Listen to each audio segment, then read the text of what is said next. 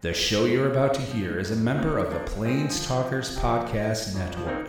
To find out more, go to plainstalkerspodcast.com.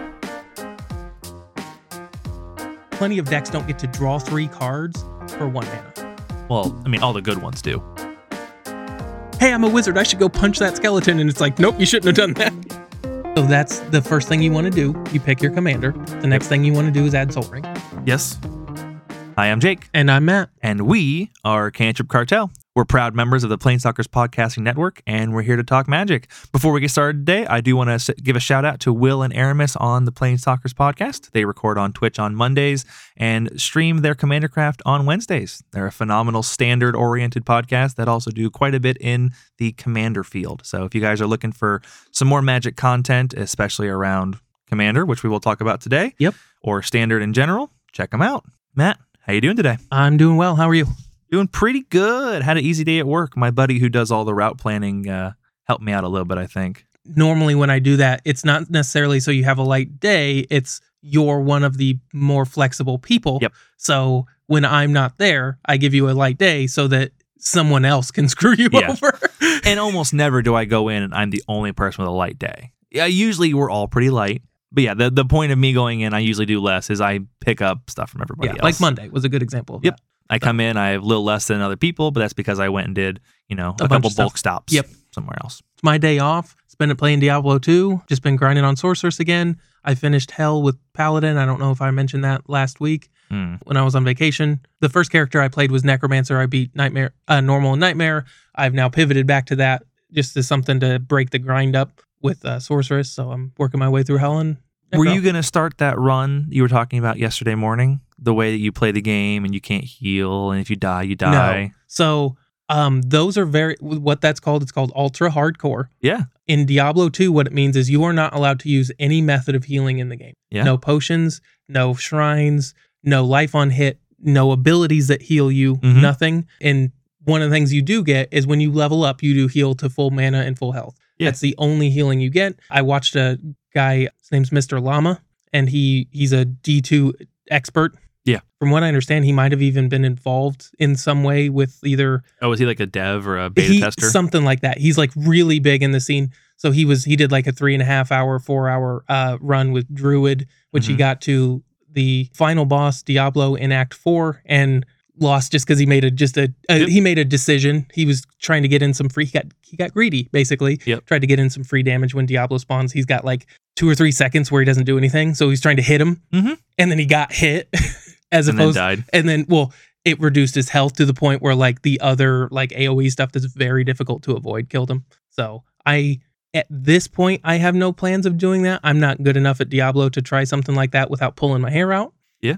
so maybe down the future the nice thing is is since diablo 2 looks fantastic i have like i plan on still be playing this being playing this within Uh-huh. for years How many people would have to email or comment or hit our Discord up to get you to try and do a two ultra high? Oh, you so and someone else so if we i'll can- give it a shot so I yeah, 'cause I've I've been all on him to be like, The come thi- on, dude, don't scrub out, do it. I mean, the the thing is, they're not going to last long because you play on hardcore mode. So when you die, your character's literally Well, deleted. then we need to decide. Like, well, no, then you need a goal to work towards. Yeah. It's not just like play until you die, but like, what's a, what would be a difficult thing for you to commit to doing and spend some time trying to accomplish? Like, kill Diablo, like the first play. like, Can you play through the entire game on on normal? You think maybe maybe? Well, that- Maybe. That, that, well that, that then then that's what I would post. I mean- here. if we can get that guy died on Act Four. He didn't even make it in two runs. He got well, I mean, but like I'm saying, beat the game once.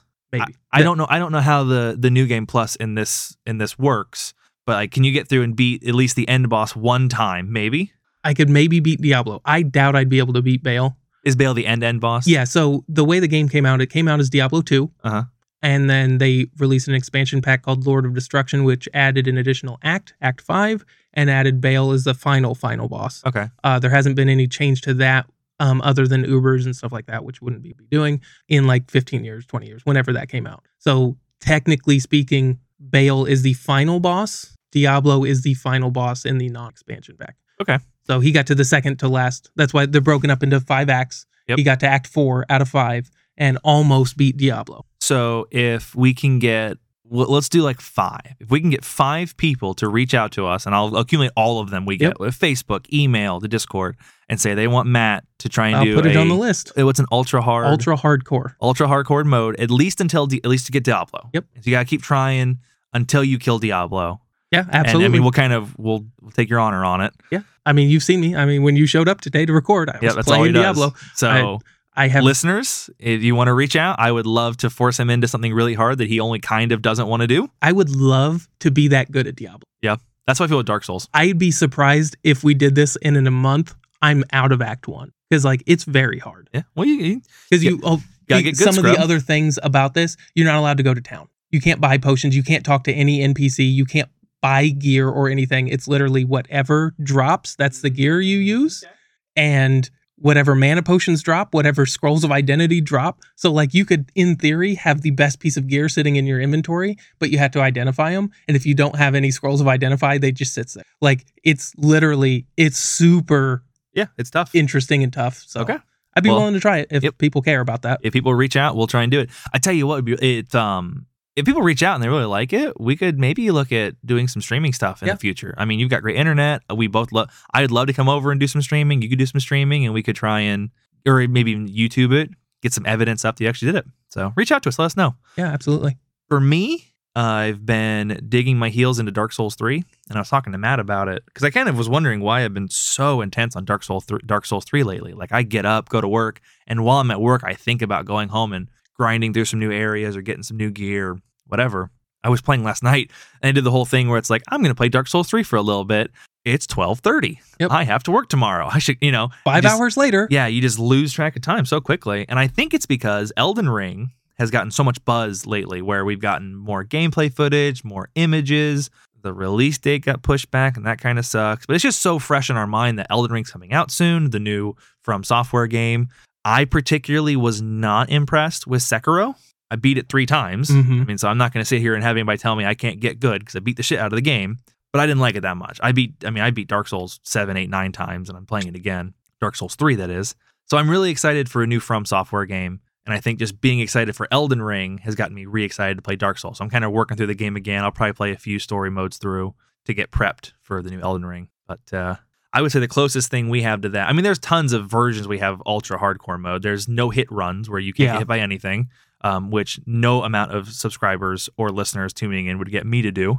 I would say if we get Matt to do his, we'll we'll put next on the agenda then. If Matt, if we can get Matt to do his run, I will commit to doing a no death run to a certain point in the game. I don't know how far I can make it with a no death run because there's some areas where it's like, like so- I mean, some of the bosses are just two hit kills, but Yeah, I mean you basically have to be perfect. yeah. Yep. If we'll see if we can we'll if we can get people interested in what you're doing, we'll look at getting people interested in what I'm doing, and we'll we'll pick up we'll pick a line in the sand, and I have to get to at least here. We'll see if I can do a no death run, maybe.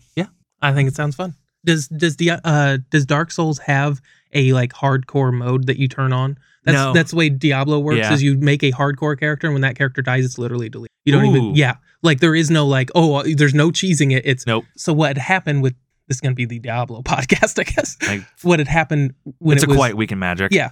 when it came out a while ago, there's been a bunch of mods and stuff. So Uh-huh. people have like save exit mods. So when your HP gets to less than Oh, five yeah. percent. It just saves and exits. it. There's none of that for Diablo Resurrected, as far as I know of. And obviously, I would not be using that Yeah. if that's the whole intent. Like Yeah. I've never understood it's- that. I mean, I, this is just we're we're taking games we love to play that we're relatively good at, and we're just putting dumb extra Yeah. restrictions on ourselves. How can we create more content for ourselves? make it harder? Yep. So yeah, I'm not, there, if you're gonna cheat, and there's no point even doing I die it. all the time in Diablo I die all the time in Dark Souls. because I just play so aggressively. I'm Yep. like, hey, I'm a wizard. I should go punch that skeleton, and it's like, nope, you shouldn't have done that. Yeah, I, I played Dark Souls a very similar way. Where it's like I can probably brute force my way through a lot of stuff. Yeah. It was because I I only played through the main story like once or twice the first time. Yeah. and then I, every other one had just been like new game plus three, four, five, six, seven, eight. And so by then you have fifteen Estus, you've got maxed out health. I'm level two hundred and fifty, and you can brute force the vast majority of the game Yeah. when you can heal fifteen times and you have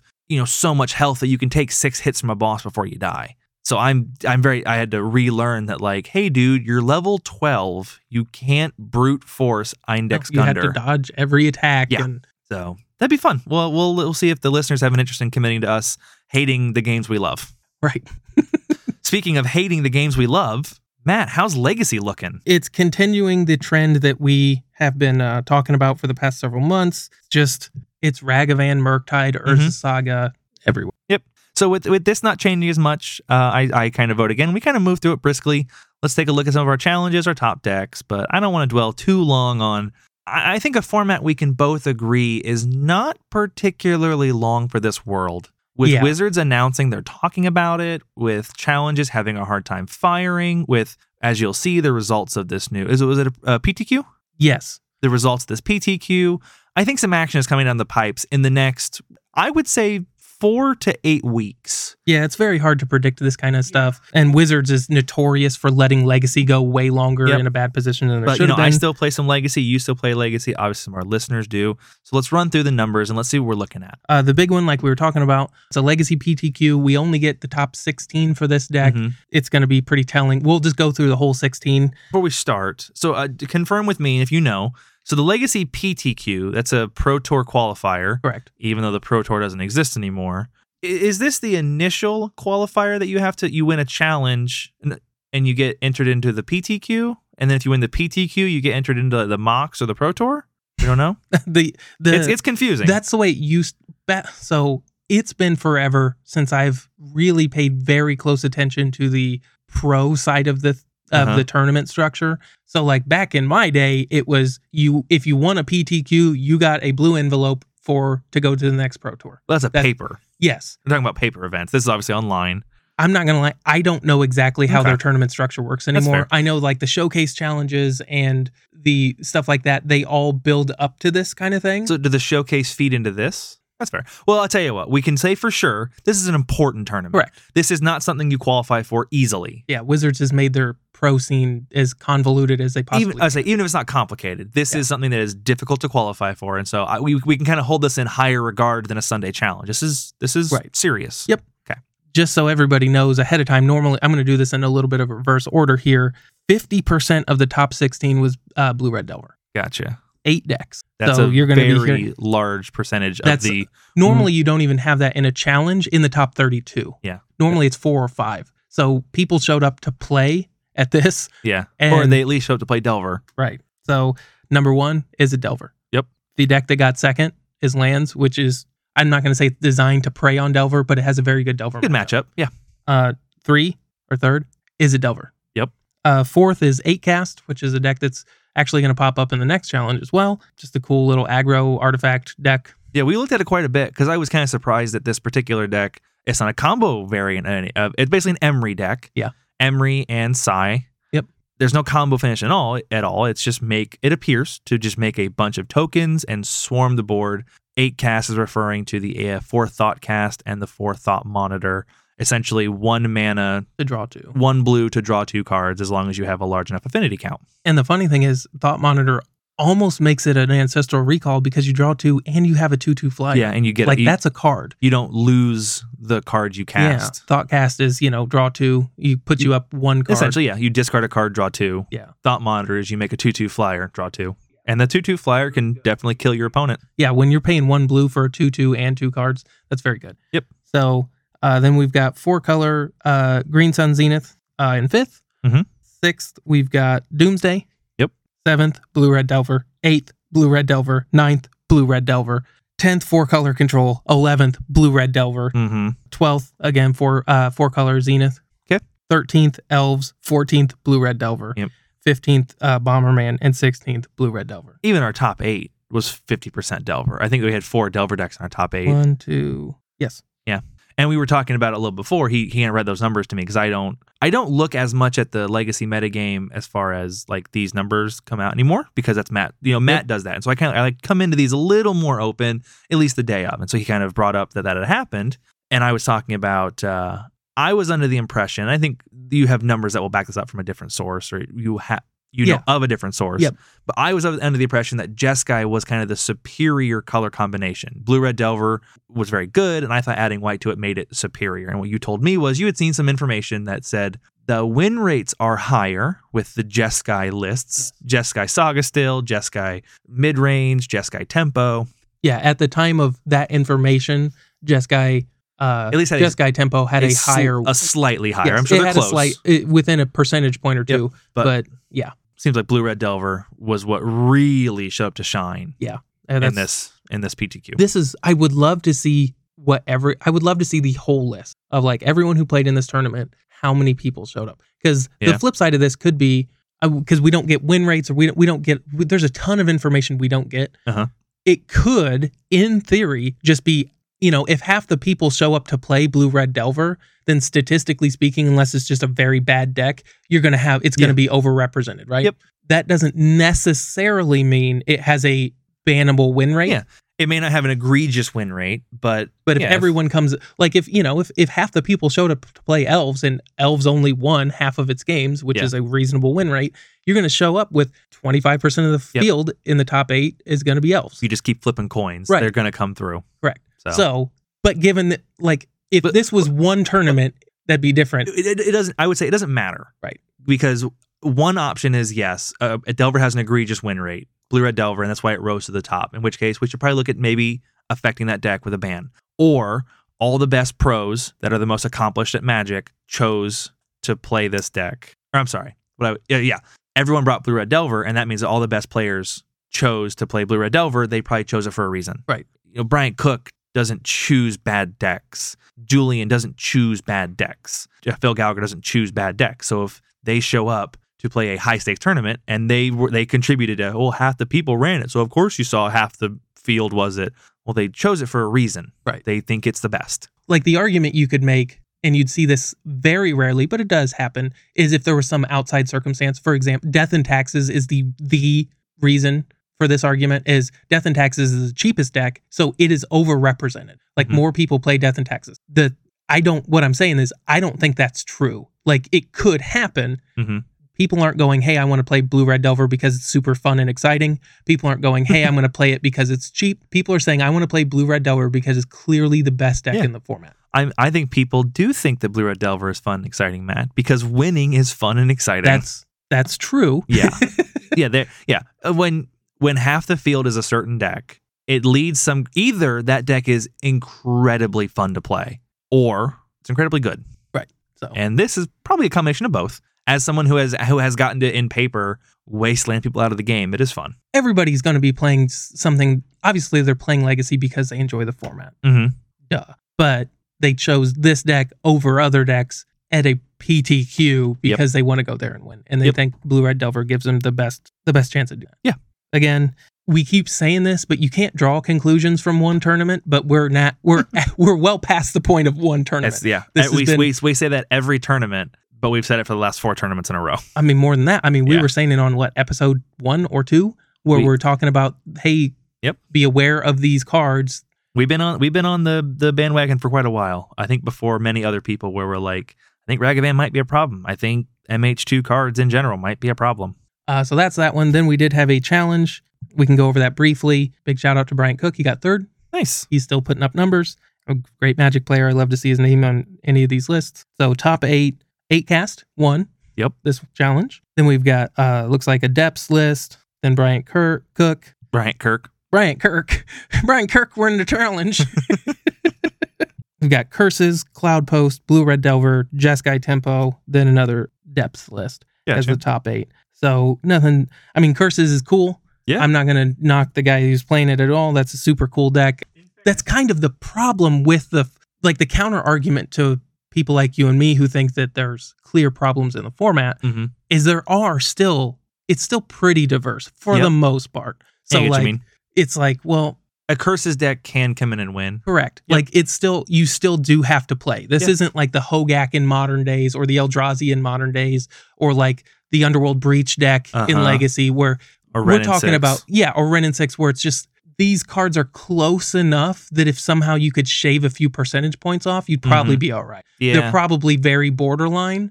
Well, it's those are the cards that don't get banned right away. Oh, Yeah. When when Hogak comes into modern, it gets banned or it gets cards banned and then itself banned really quickly because everyone goes, "Holy shit!" Right.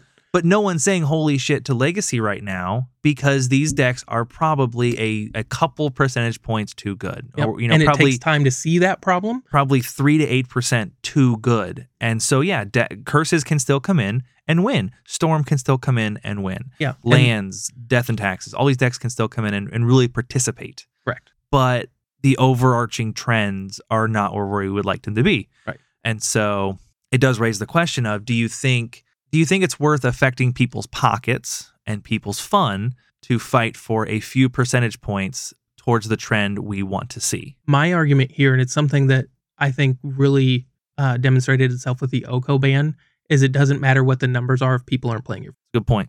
And the trend is less participation in legacy.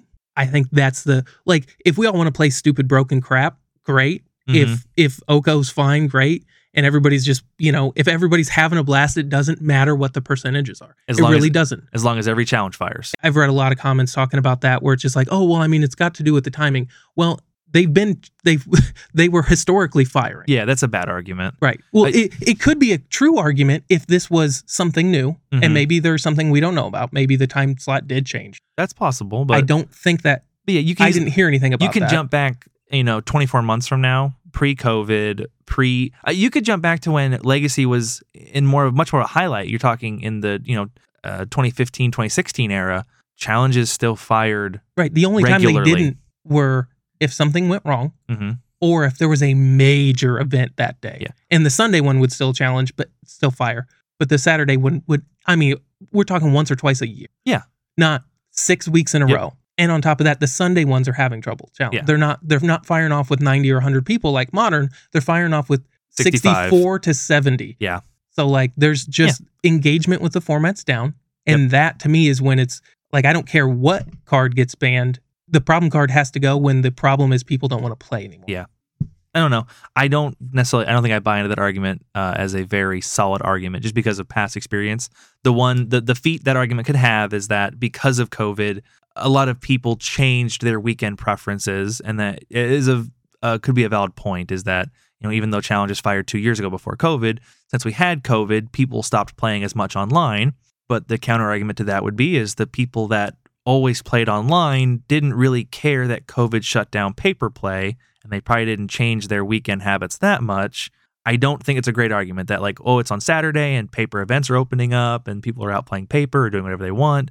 That's not a good reason for them not to fire because they fired before. So and it's a good point where, you know, we're kind of arguing for a relatively small percentage change in our format, I think. We talked about, you know, Blue Red Delver wins, let's say 6% too much or 5% too much. And we're asking for big changes to fight for those 5%. But uh, people aren't playing the format as much as they used to. And that is something that should instigate some change. you know that's the last line like you can Yeah. make all the arguments around the math you want about who wins what or whatever what card's too good when people stop playing something has to change or we don't have a format going to you know in three to five years Yeah, exactly. and let the the problem is unlike modern legacy already has the deck stacked against it so to speak legacy already has multiple barriers to entry Yeah.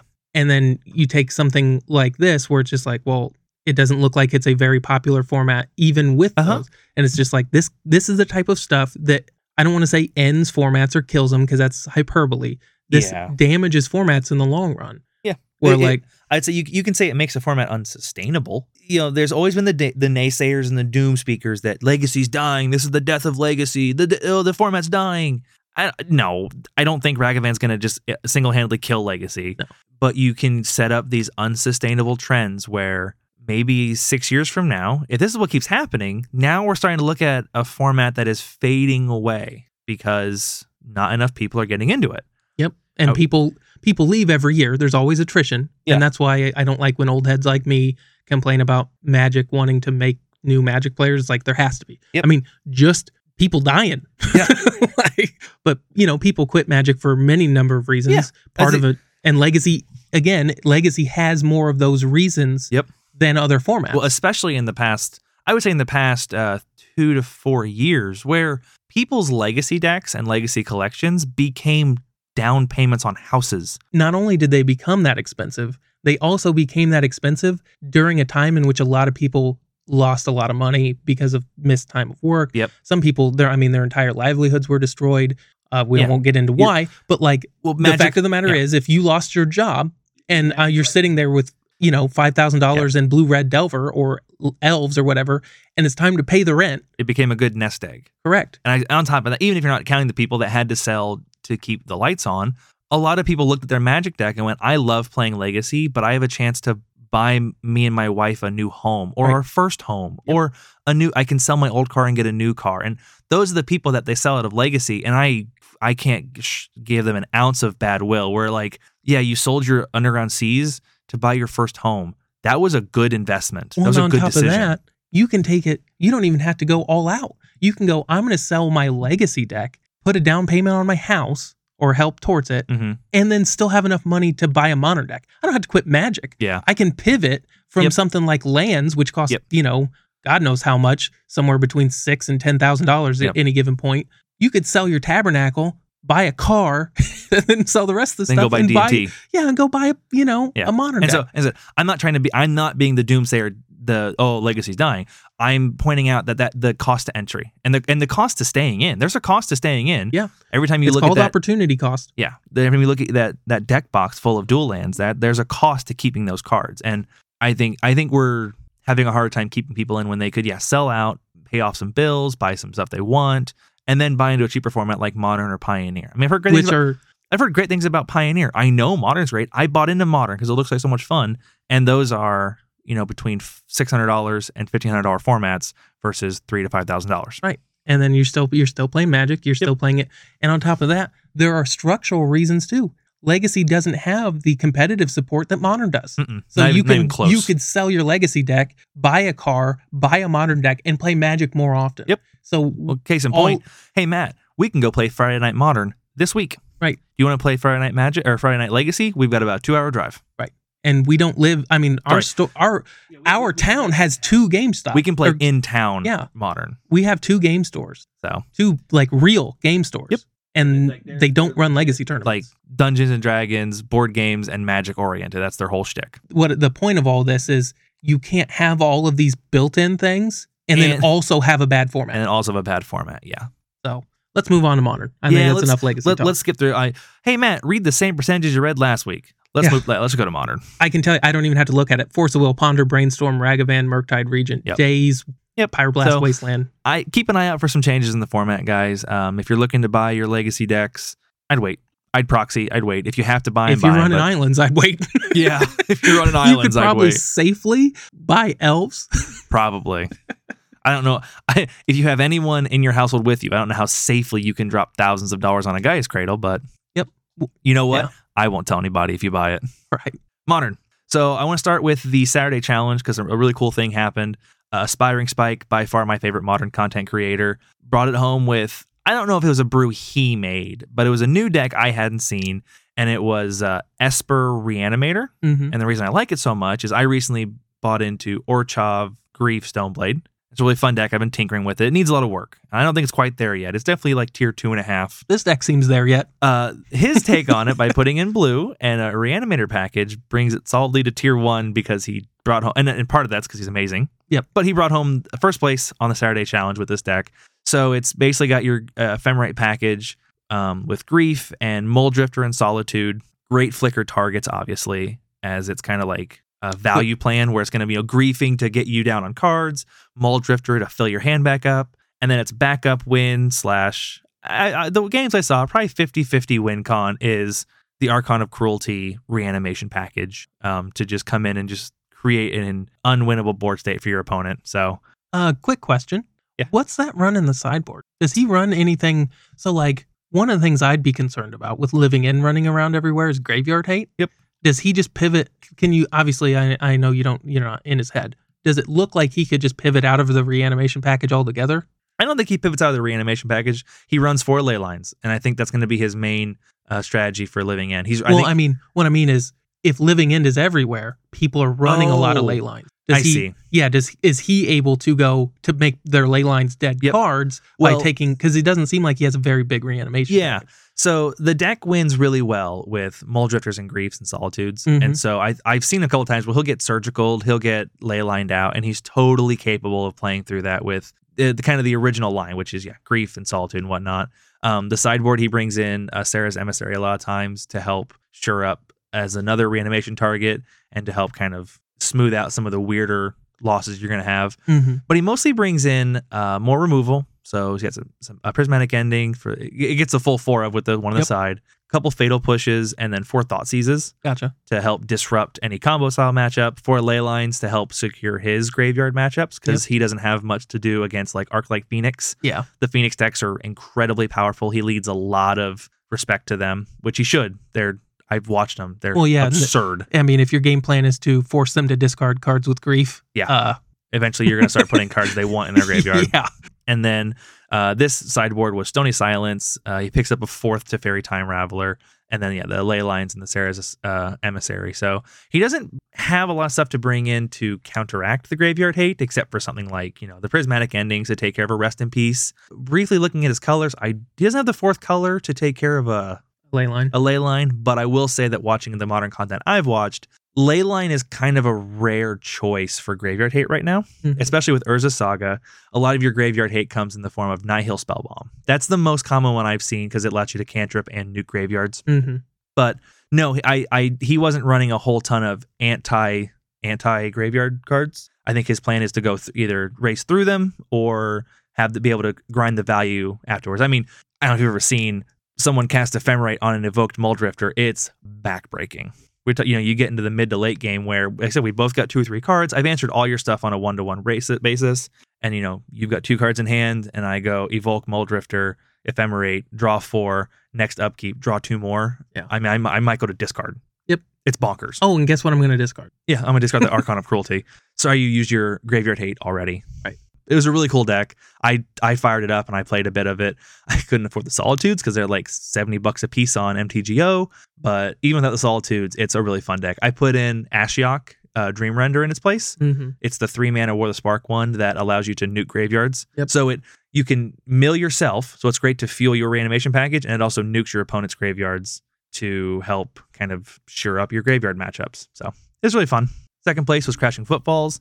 Hey guys, yep, uh, Crash Kate's still here. Then we had so now it's called Four Color Blink. That's our Yorion Elementals Ephemerate package. That deck that's been incredibly popular and very good. Fourth place was Hammer Time, uh, mainstay. Fifth place was Yawgmoth combo. Sixth place, more Crashing Footfalls. Seventh place, more Four Color Blink. And eighth place, Affinity. Oh, Uh. hey, can we? Is there any spice in the affinity list? I was going to ask you about that. See if we had so this is blue red Affinity. Okay, cool. We've got red in there for we're on a gal for Galvanic Blast. Yep. Uh, Experimental Frenzy in the sideboard is a pretty cool card. Remember, you know what that does? I do not. So Experimental Frenzy is uh, it's from the it's one of the Ravnica sets, the recent Ravnica sets. It's a four man return to enchantment. return Oh. to Ravnica. sure, I don't know. R R T R T R T. Yeah, it's a four mana enchantment. You look, uh, so you can look at the top card of your library anytime, and Mhm. you can play the top card of your library, but you can't cast spells from your hand. And then you can pay four mana to destroy Experimental Frenzy. So I saw it, it popped up in, in standard a bit when it was in play because it's a great way to get like some mono red card draw. Yeah. Where if you're out of cards in your hand, then it doesn't cost you anything. Yeah. Because you're just yeah, if you're playing in on top, top, of deck your deck mode, anyways. yeah, you're in top deck mode anyway, and you can run through your deck pretty quickly. Frog Knight, uh, we got Frog Mites, Mirror Enforcers, Soldier as a Companion. So, you know, you've got uh, well, six Mirror Enforcers. You've only got four Thought Monitors. I don't see Thoughtcast. Yeah. So that, that did not make the cut. You'll have to get a Gigantha for your, uh, uh, it's your companion. Oh, okay. It's the one where um, no card in your starting deck has more than one color in its cost, or I said more than one pip. Oh, gotcha. More than one mana pip? Let me read it. No card in your starting deck has more than one of the same mana symbol in its mana cost. So there's only That's- ever yeah, that's blue and a easy red or in one blue. affinity. Yeah. uh, cranial plating, springleaf drum. Those are pretty normal. We're still running a couple of those indestructible tapped dual lands. Uh, for treasure vault, that's an awesome card I like to see. That's the one that comes into play untapped. XX tap sack make X treasure tokens. Yep. So it inefficiently makes treasures, but they also double up on affinity, and they still get mana out of them. Do you? uh Does it run Saga? I forget. Yep, we're running four Urza sagas, and then obviously you have just some of the best tutor targets in the game with uh Shadow. Well, it's in the game, but you have some great tutor targets. Retrofitter Foundry, Shadow Spear. Ginger. Uh, I don't think you get Retrofitter Foundry. That is a legacy card because it remember it's a commander. It's commander yeah, card, but yep. you get things like uh, Ginger I Brew. mean, Ginger Brute's a great thing to get. It He's just hilarious. it He's is, kind of a meme with uh, but- a couple buddies of mine. Yep. Un, but you know, unblockable uh, with welding or not well, yeah, with uh, maybe a welding jar or shadow spear to get the damage up. And then your sideboard, you've got like uh, pithing needles, relics, Yeah. whatnot. So So Oh, I need to get Saga. yeah, which I've got one. You're always welcome, more than welcome to use. I think the deck could run just fine without them. Like the when I've seen, I've I've seen Legacy more than Modern, but these decks are so freaking fast, man. Like that's your backup plan. Urza Saga is your backup plan. Yep. And if you want to just kind of keel a little harder into the dump your hand and swing with just a bunch of cheap stuff, I think you'd be fine with maybe maybe a couple less. So this Modern Challenge uh, on Saturday had some really cool new stuff, a lot of repeat stuff, and even a lot of stuff kind of like a couple of the same decks in our top eight. Uh, I'll be honest, the Sunday challenge does not look good. So first place, four color living end. Second place is a um, it's it's called Orchop Stoneblade, but it's a it's or it's Hammer Time. Gotcha. And then So we've they got just splash black for Yeah. something. yeah, Luris. You get Luris. And, Gotcha. And you got it's a, it's a cool Hammer Time deck. Jund. Then you got four color blink, burn, burn, blank, blink. So you've got three copies of that um, ephemerate elemental package and two copies of burn, and then you got a couple one ofs, which is cool. Like Jund's cool. Living End, I hate playing against it, but it's a cool deck. But you know, having three of our top eight being this um, this really recursive deck we see, where every week we see a couple of them. We're starting to see more. I think this Elementals deck is really showing it to be one of the best things you can be doing right now. hmm I, I, I think, in my opinion, blue white are, is the most powerful color combination in modern. Just with blue white control decks in general, I think blue white gives you access to some of the most powerful stuff to be doing.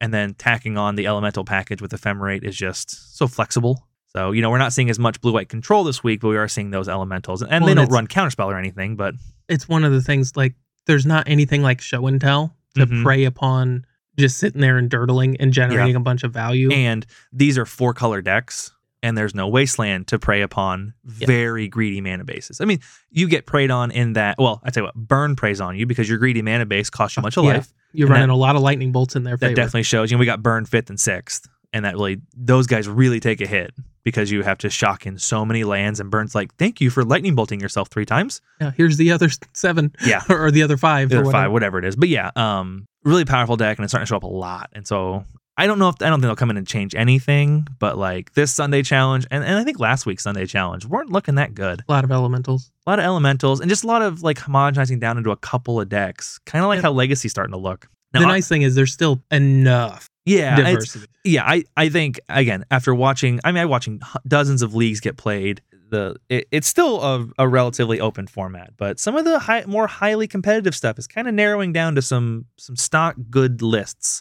So we'll see what happens. I, People are kind of dialing into what they want to play. I and what think they think's Ragavan best. and Murktide are kind of help coalescing things together because those are uh, co- Ragavan. Do they see a lot of Murktide- play in the blink decks? that's a good point. I don't know if they. I don't. I, I- I'm pretty sure they run Ma- Ragavan because if you're running red, you should probably be running Ragavan.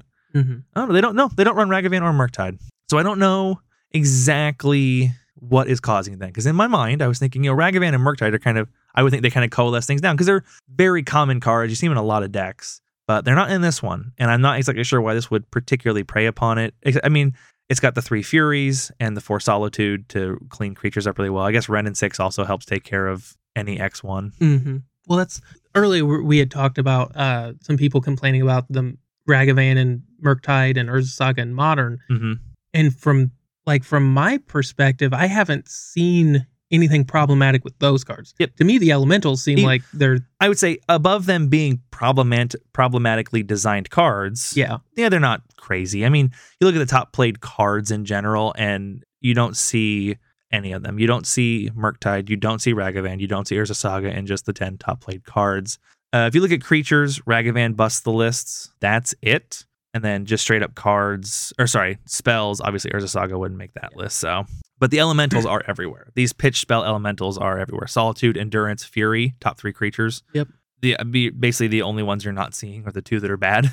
Yep. Well, and and endurance is probably seeing a lot of play because living ends a thing, Yeah, living end. It's it's the best counter. so to it's living more end. of a symptom Well, of and- something else. I mean, endurance is also great against the uh, Arclight Phoenix decks. It's great against any graveyard Yeah, shenanigans. graveyard's very strong thing Yeah. to be doing right now. So like, I don't see endurance. It's good against Reanimator. I mean, Reanimator is good, and people are playing it. Case in point, you know, it's, now now that Aspiring Spikes has won a challenge, it's going to be everywhere. Right. The uh it's endurance has that problem of being on that list where like Leyline of the Void was the second most played card in Mhm. modern for a while and it's like, well, you know, looking at that you're like, well, you know, Leyline of the Void needs to go. No.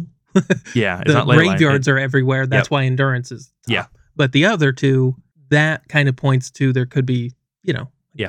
I'm not a modern expert, and stuff looks on the surface looks fine to me I because think these lists. so- these- w- with the- the, modern content I've consumed, I think modern is still in a in a pretty decent place. This challenge and last challenge though, like it kind of tips my scale a little bit. Like I'm starting to take a look at, and I think you should keep your eyes open. Like don't get distracted by how modern has been uh, phenomenal, and modern is tons of fun. These couple challenges are looking a little rough, so just keep an eye on it, guys. well, last one last week was uh control decks everywhere, wasn't it? It was 'Cause, And- yeah, control showed up in spades last week. So what what it seems like to me just over the past few weeks is like you kind of everybody's showing up what wins this week is what would would have be done well last Mm-hmm. where it's like possibly, we're going to outvalue this control deck by just drawing a million cards Yeah. and then and just two for wanting everything. right Although I mean, like, so it's kind of funny you say that though, because I would say the four color blink deck probably has a pretty poor matchup against uh, blue white control list because there's so much removal in here that has nothing to target, and so we d- we're not running mole drifters in this deck to draw extra cards. Our two for ones are coming from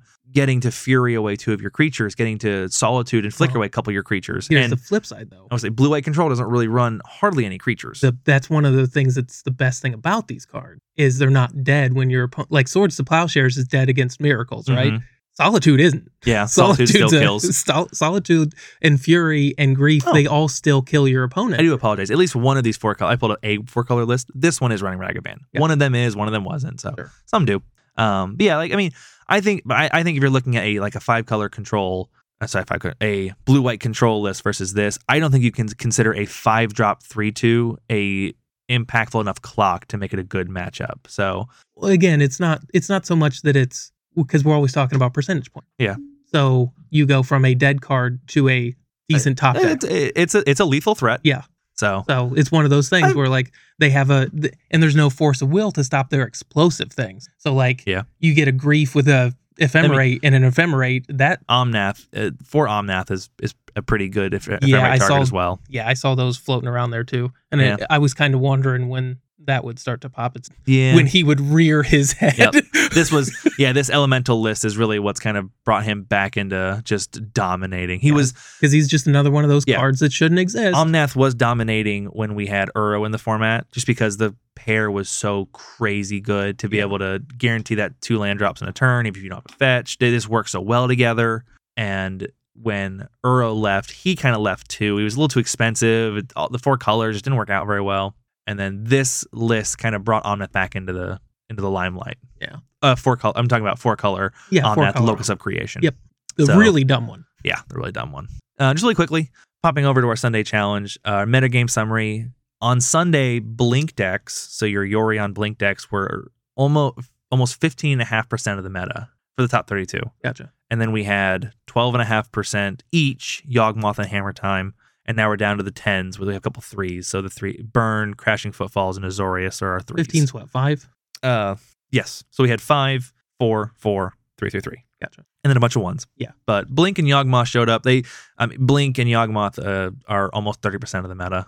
So, Well, and that's that's they probably feed off each other too, because like I was saying, that's how you beat these dirtle decks. Yeah. is you just win the game at that's true. So you're like, well, if your guys are gonna play, you know, dirtle decks, I'm gonna combo off and uh, dome you for infinite. All right, I think we I think we talked about uh, Diablo 2, Dark Souls and the metas long enough. Let's move into a quick announcement about Secret Lair. So Wizards came out and they basically soothed our last sore spot and they announced that they will be printing The Walking Dead in the list as reprints. Yeah.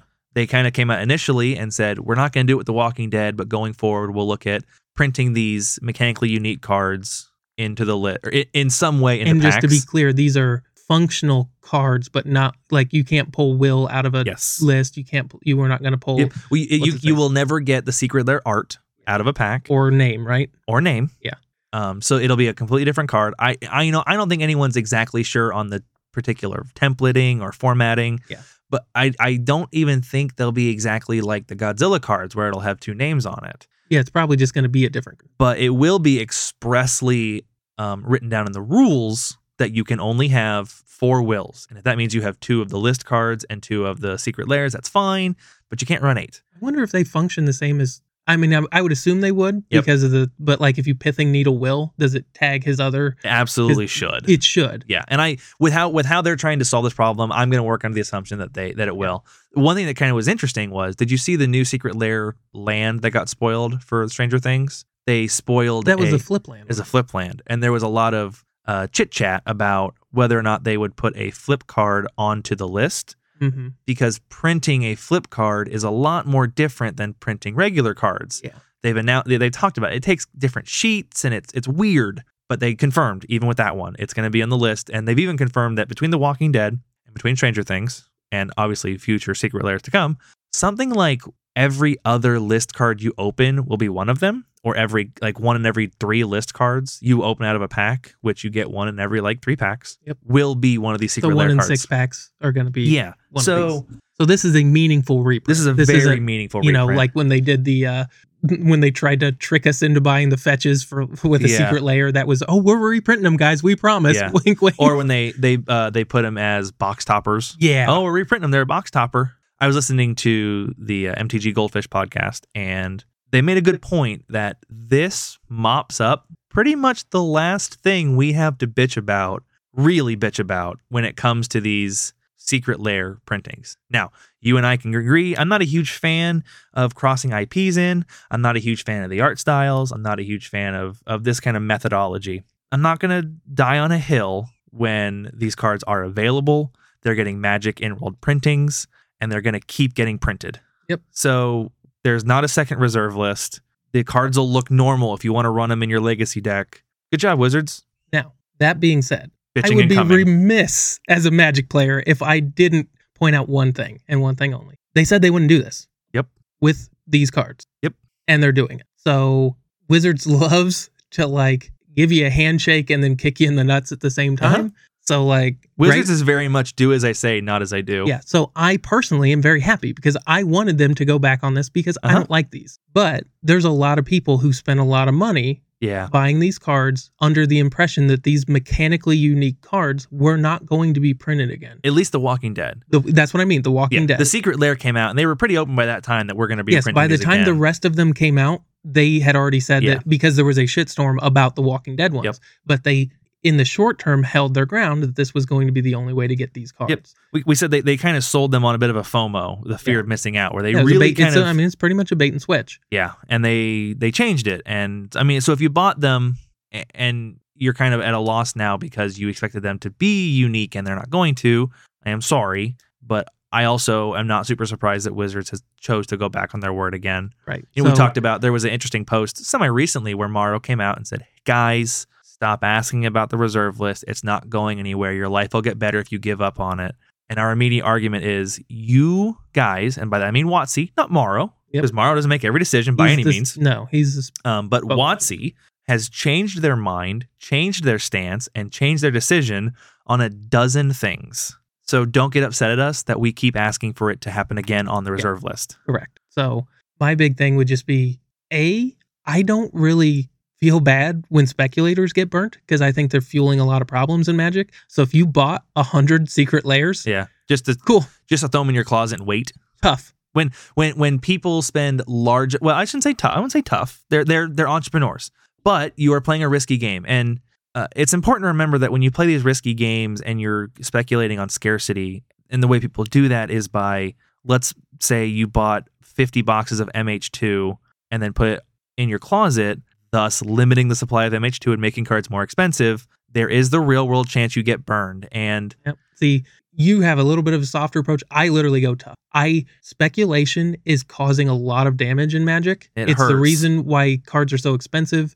It's the reason why to. im it's the reason why secret layers, which I, is a product I'm very much against, are successful. Yeah. it's because there are speculators buying these cards Are you in ag- bulk. Well, I say you're again. I, I think are you against unique secret layers or secret layers in general? I don't like secret layers in general. Uh, cutting the game stores out of the Yeah, process to me is just the worst way yep, that's to true. treat the people like if it wasn't for game shops magic doesn't exist Mhm. like period now oh, That's the I say, currently they Yeah. may be doing fine without game shops magic's Yeah. been around for 25 years and for the first 15 of it Yeah. you couldn't play anywhere else other than your local game store and secret layers to me are a big fu to the people who kept your game alive. Yeah. So 'Cause they- there's there's zero profit available for them. Correct. Now, Wizards is trying to do again what they always do, where they piss a lot of people off and then try to like, you know, smooth it over a little bit, where they, you know, they're giving game stores a few, you know, crumbs off Yeah. their secret layer plate.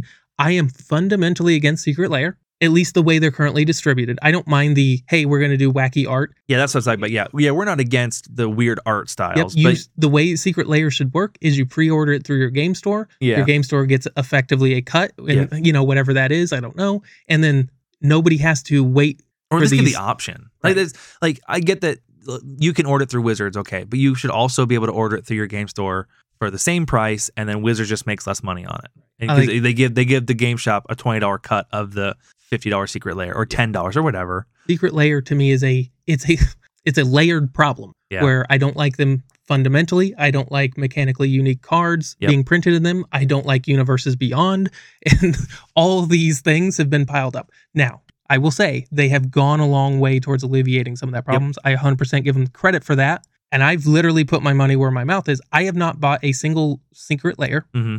I have bought one card. It was uh, Marin. Yeah, Hey, you got the that- Marin. I had a Marin. I bought I bought the damnation secret layer. That's the only one I bought. But I did And- buy one. So this is to me with speculators. If you, you get what you deserve, Yeah. you're supporting things that hurt magic. And if you get bit because you've got the tiger by its tail and it turns around and bites you, I don't really Yeah. care. I- you get literally zero sympathy from And Wizards is a very risky tiger to It- grab. because that that tiger is swinging all over the Yeah. place. And it's the same thing. I 100%. If you're a reserve list speculator and they reprint the reserve list, that's on you. because Volcanic Island shouldn't be eight hundred dollars, and it is because of people that do that that have a binder full of duels and won't sell them. And so we're, you're talking about you know speculators adjusting prices, and they do adjust prices of newer products sometimes. And like uh, Time Spiral Remastered was a great example of speculators really messing with prices because there was there became quickly an established shortage on the run, and a lot of people flocked in to buy and save and wait. Yep. So that definitely jacked prices up. I mean, boxes went for started going for double very quickly. Now, I will say, Well, let me finish. oh, go ahead. I was talk- I want to bring it around to you know this the the reserve list wasn't expensive ten years ago because nobody was speculating on it. It wasn't expensive uh, uh, like five years It ago. wasn't nearly as expensive five years ago. This sounds ridiculous, but like my cradles were 150 bucks, Mhm. and a lot of Well- that was due to EDH demand. Even a better example than you know cards that see EDH play. You can look at almost any reserve list card that are hot garbage now, and they are fifty to one hundred and fifty to two hundred dollars. Uh, I bought a Yavamaya Hollow. Yep. It's an okay land at best. It just happens to do something that It- you don't know need. it- you to- can pay a green and tap it and regenerate a, cre- a creature. it's better than the 20th forest in your E EDH. It's like 150 bucks. Yep. And it's not even a very good reserve list card. Not, not you know, uh, you could say that volcanic islands are, are expensive in part because they see competitive play, but there are a lot of reserve list cards that are just crazy expensive because people speculate on the reserve list now, and you see huge buyouts, you see really reduced availability because speculators. Yeah, and, on top of that, we're not talking about even magic players speculating because I do that every now and then. Where I mean, we're just talking about solitude. Where I bought solitude because I was like, I think I'm going to use that card in the future, and I think it's going to go up, so I'm going to buy it now. But I bought four. I bought uh, 25 copies of that Storm Caller Regent card, whatever Yeah. Storm Call Storm Stormtide Caller that you pay to, and then it copies the next cheap spell. Yep. So I I don't mind small speculations. I don't mind preemptive buying Yeah. stuff like that. But there are There's- people who have turned their entire like stock portfolio or their their Right. retirement into magic cards. Now, what I was going to say, I will give the speculators one bone.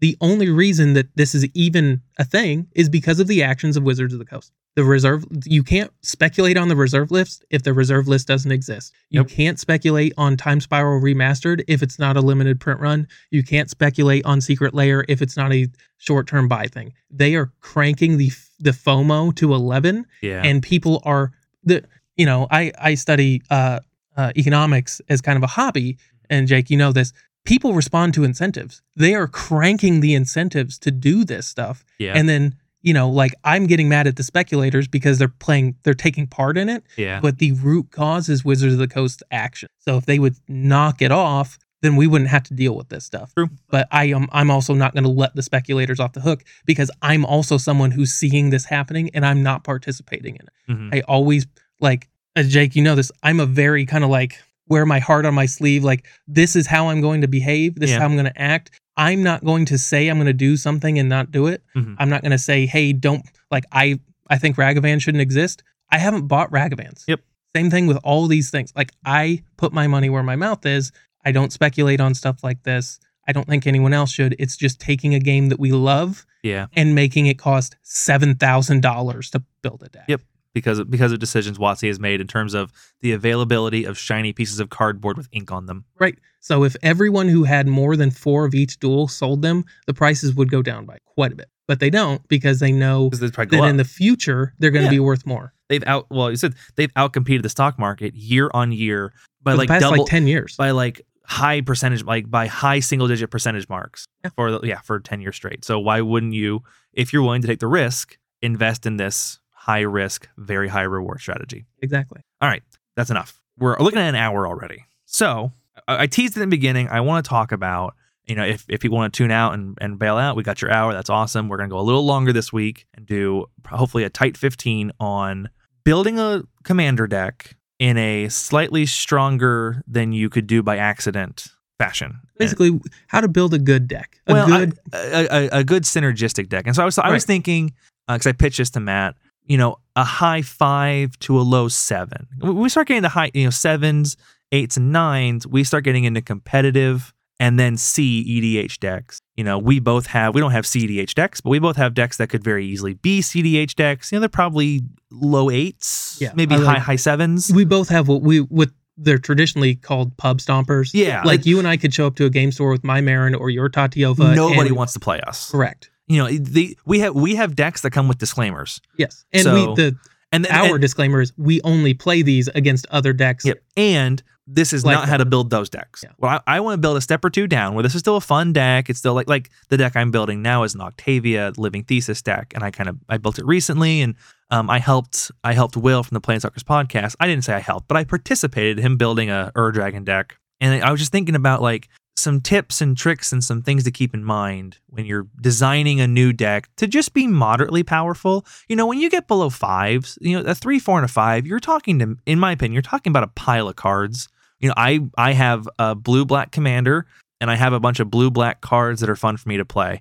And I'm I'm not gonna shit on any single person That's that probably that's, literally everyone's first E. CD. that that's what they want to do. And that's that's what you do their entire life. If you want to spend your entire life with your buddies playing piles of cards you like to play, that's awesome. The game exists for you to have fun.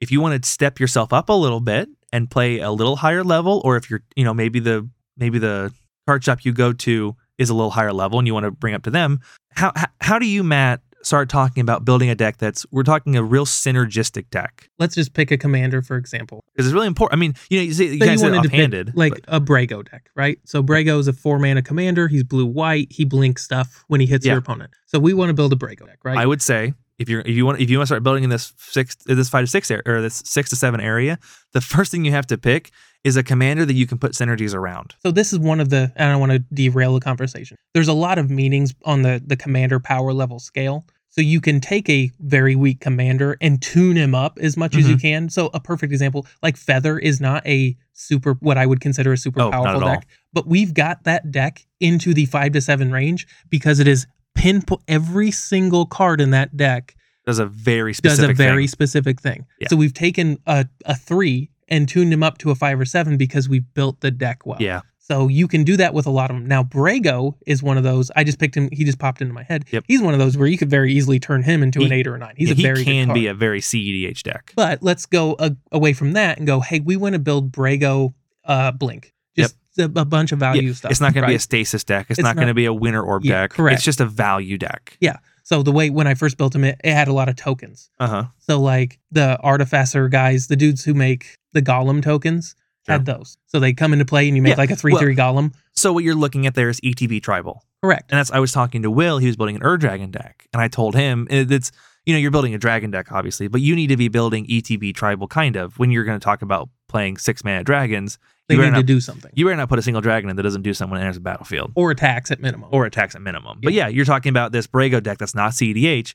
But if you're going to be flickering things, your commander blinks things. You've got to get value on anything you can have on Right. the field. So that's the first thing you want to do. You pick your commander. The next thing you want to do is add Soul Ring. Yes. I've heard this argument a million times. Oh, my deck doesn't need Soul Ring. You're wrong. Well, I say Get over it. It's two dollars. I Put would Soul say, Ring in your deck. you know, There's I would say it doesn't need Soul Ring, but it's better with it. it is incorrect to not have Soul Ring in your deck. Unfortunately, yes. Period. Yep. I mean, I've heard people make arguments about an like uh, Animar, where he's like, "Oh, I don't need colorless because you know I just you know what Soul Ring does? He casts Cultivate, Sure does. and it casts it on turn two. yeah. like it's a good card. You're playing Magic incorrectly if you don't. You're playing E, Commander incorrectly, and that's what we're talking about. If we're talking about building a good deck, Commander Soul Ring. Yep. The next thing is the rest of your ramp.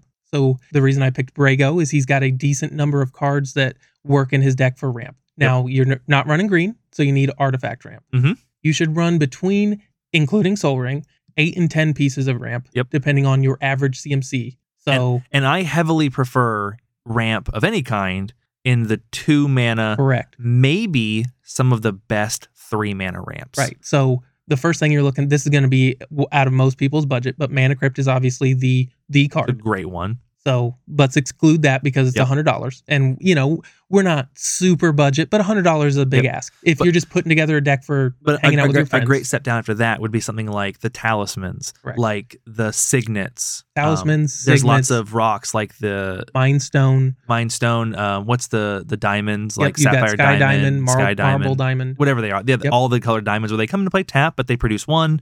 Um, you know, the, ideally you want those that you pay two and then you get one out of it, probably next turn, but you still get one out of it. Yeah, and again, ideally, you'd want them to fix your mana in some way. Yes, if that's you why can- your signets and your diamonds are good. Your Mind Stone, Your talismans are great. Yeah, it's also good if they run um if they do something else. So like Mind Stone is two mana for one colorless. Yep. Uh, comes into play and tap, but you can chuck it. You can basically cycle it. Yeah. So that it it Well, has use. It's a later much in better the top game- deck than a Signet. Or even if you just later in the game don't need it anymore. Correct. Having um, you know, commander sphere is one of those.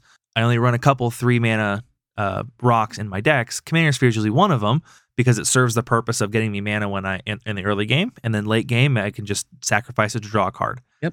And you know it does something extra. There's there's a buttload of three mana artifacts that come in and produce a colorless or maybe colored mana. Yeah. Like Dark Steel Ingot. Uh. Yep. Where it's just like, ooh, it's indestructible. That doesn't matter. It's not good enough. I No. don't run dark stealing it. So Correct. get you as many as you can afford.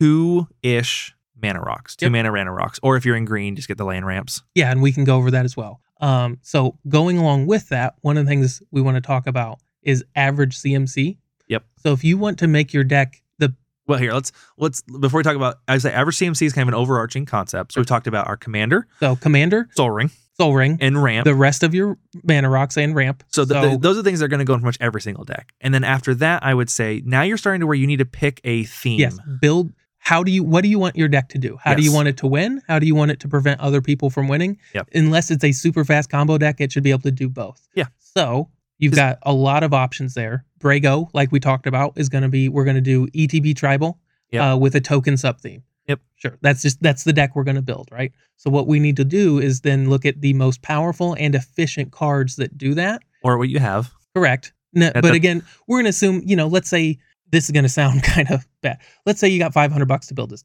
Mhm. It just in budget. You don't even have to spend the money, but like I've got a pretty decent EDH collection. I'm going to limit myself to 500 bucks, right? So that's one of the reasons, you know, Mana Crypt out. Yeah. That's it. It does not improve your deck $100 worth if No, it you're doesn't. working on any sort of uh, budget. Yep. So Mana Crypt cut. Mhm. Uh, next, you're going to be, you know, looking for your token generators and strong ETB things. Stuff like Mole Drifter, uh, Mold Drifter is deceptive. You know, its CMC is five, its actual CMC is three yeah, because you can evoke it. because you can evoke it. It curves out very well. Uh, those artifacer guys, you've got, you know, there's a bunch of other token generators that'll. And- I would argue that at this power level, if you're looking to build in the five, the high five, six, seven power level, you don't even need the most powerful cards. We're not we're not talking about. I mean, I think five hundred dollars is a lot of money to spend on a power level six deck because Magic's gotten expensive though. it, it That's- has, and that's fair. I haven't bought a lot of Yeah. commander cards in a while, but I would say that at this point, I'm not necessarily worried about the most efficient ETB cards in this example. Just every card should be following this theme. And so if you look at a creature that you think, I like this creature, I want to play it. If it doesn't ETB do a thing, if it's just a five mana seven seven with trample, that's probably not good enough because that doesn't get me any extra value out of my commander. Right. You know, uh, yeah, that beats face really well, but I'm not as worried That's not about what beating we're here to face. do. We're not here I'm to worried beat about face. getting value. Right. So just work on, you know, finding those cards that fit the theme. Pick a theme And you know, EDH Rec is great for this because you can look at EDH Rec and it'll tell you people that build this deck build a token theme, an infect theme, a ETB theme, Yeah. a grindy theme. Pick a theme you want and focus on those cards primarily and make sure that without most exemption, most of the cards in your deck fit that theme, except for, you know, the last thing you want to throw on top of that, and it could go way before, but in the same way that you're gonna run seven to ten mana rocks, you need to run probably what, six to seven removal spells? Yeah, so that's that's a, your you got your section of how we want to win, which Yeah. we talked about ETB tribal and tokens. Yep. Then we've got how do we want to not lose. Yep. Now this is one of the things you can make some arguments about your threats being a little inefficient because you're Yeah. going to generate some value, whatever. Your answers need to be efficient. Relatively, yes. With Brago, we're talking Path to Exile, Swords to Plowshares, Counterspell. very luckily though the, a- a lot like of times that. the best removal and the best control like the best uh, answers in the game are cheap Yeah, I mean, they're usually Counterspell is a between couple three dollars. to five bucks. swords of plowshares a dollar you know beast within's like three bucks Yep. like these cards that you know should be in your deck they are the most efficient removal um, you know nature's claim for artifacts is 50 cents Yep. these cards are cheap so you don't worry you know you're not going to break the bank to get these and you should run them and i will tell you uh, and you'll hear this again when we talk about cmc however many removal spells you're running you probably should be running more i mean and, unless you're Realistically, because most people put four or five in their deck because removal spells are boring. Removal spells don't win the game. I never get to top deck my removal spell and be like, aha, tap nine mana. They're not fun. Yep. But removal spells are very important because you don't lose the game. They stop, you know, everyone gets in that mentality where you're sitting around and you go, well, Matt over there is just going crazy. He's got his value engine online. I guess we just lose. It's going to take four turns, but we lose.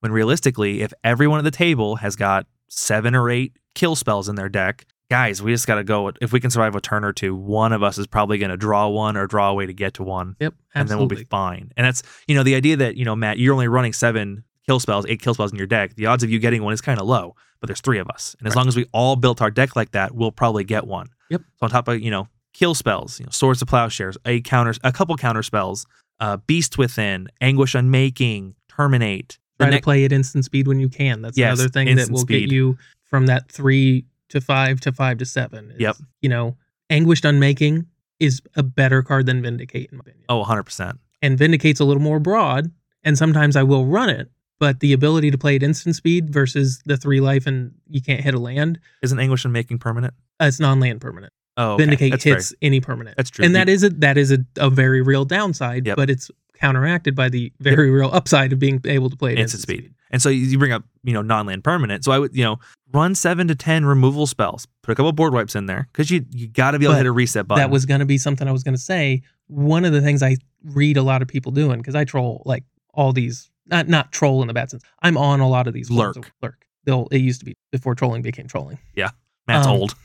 So I'm sitting around on these forums and people don't want to run single target removal because there's three opponents Yep. and they think single target removal is worse because of that. It is And in one inefficient. sense, they are correct because if I swords Jake's card, he and I are both down a card versus our two Yeah, other opponents. Yeah, our two opponents have essentially gone up a card. but you should have in my opinion if you've hit two board wipes unless you're doing a very specific type of deck you've got enough Yeah. so you you don't need them every game and most of the time what wrath of god is in edh is a four mana swords to plowshares Yep.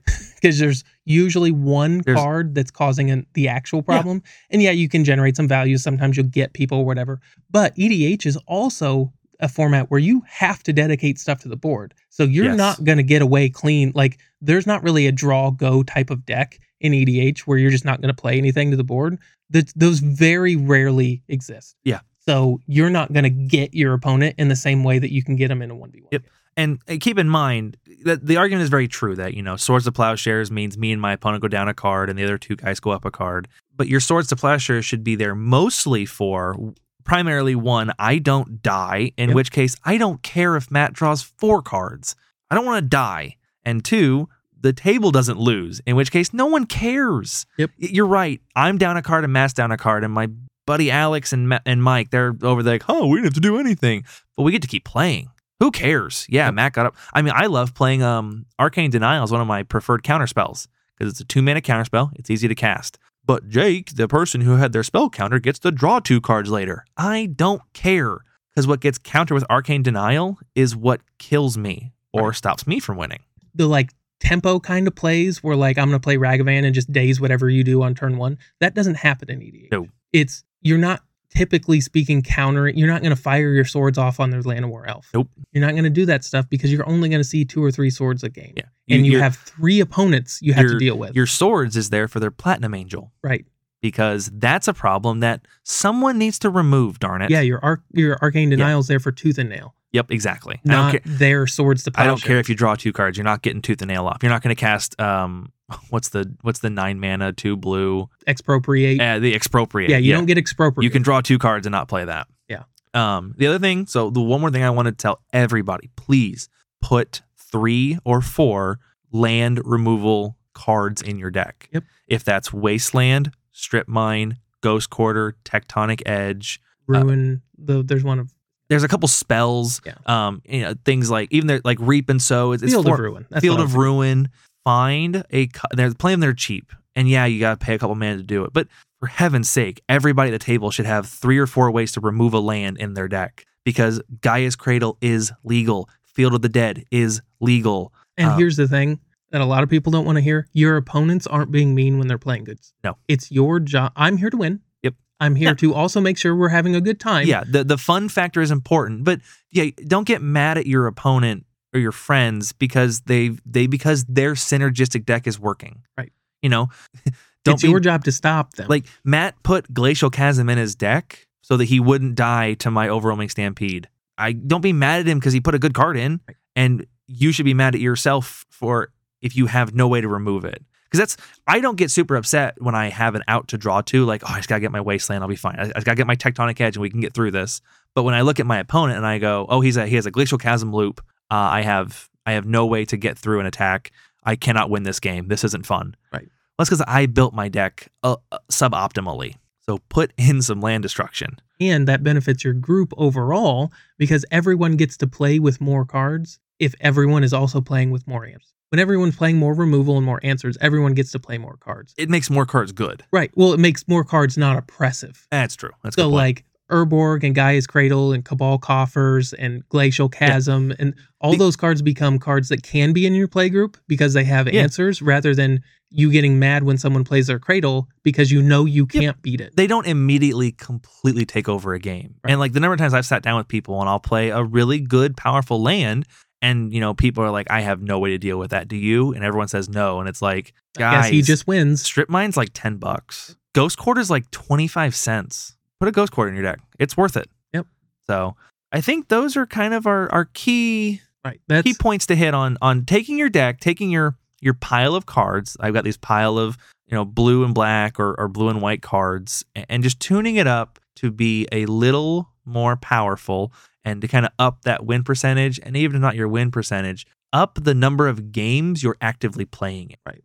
So I uh, we'll start we'll go over them again and catch me if I miss one. But we're gonna start by picking a commander that has a theme we can build around. Yep. You know, we can't really build a Fendelgraph deck because he doesn't really do anything that we can build around. Right.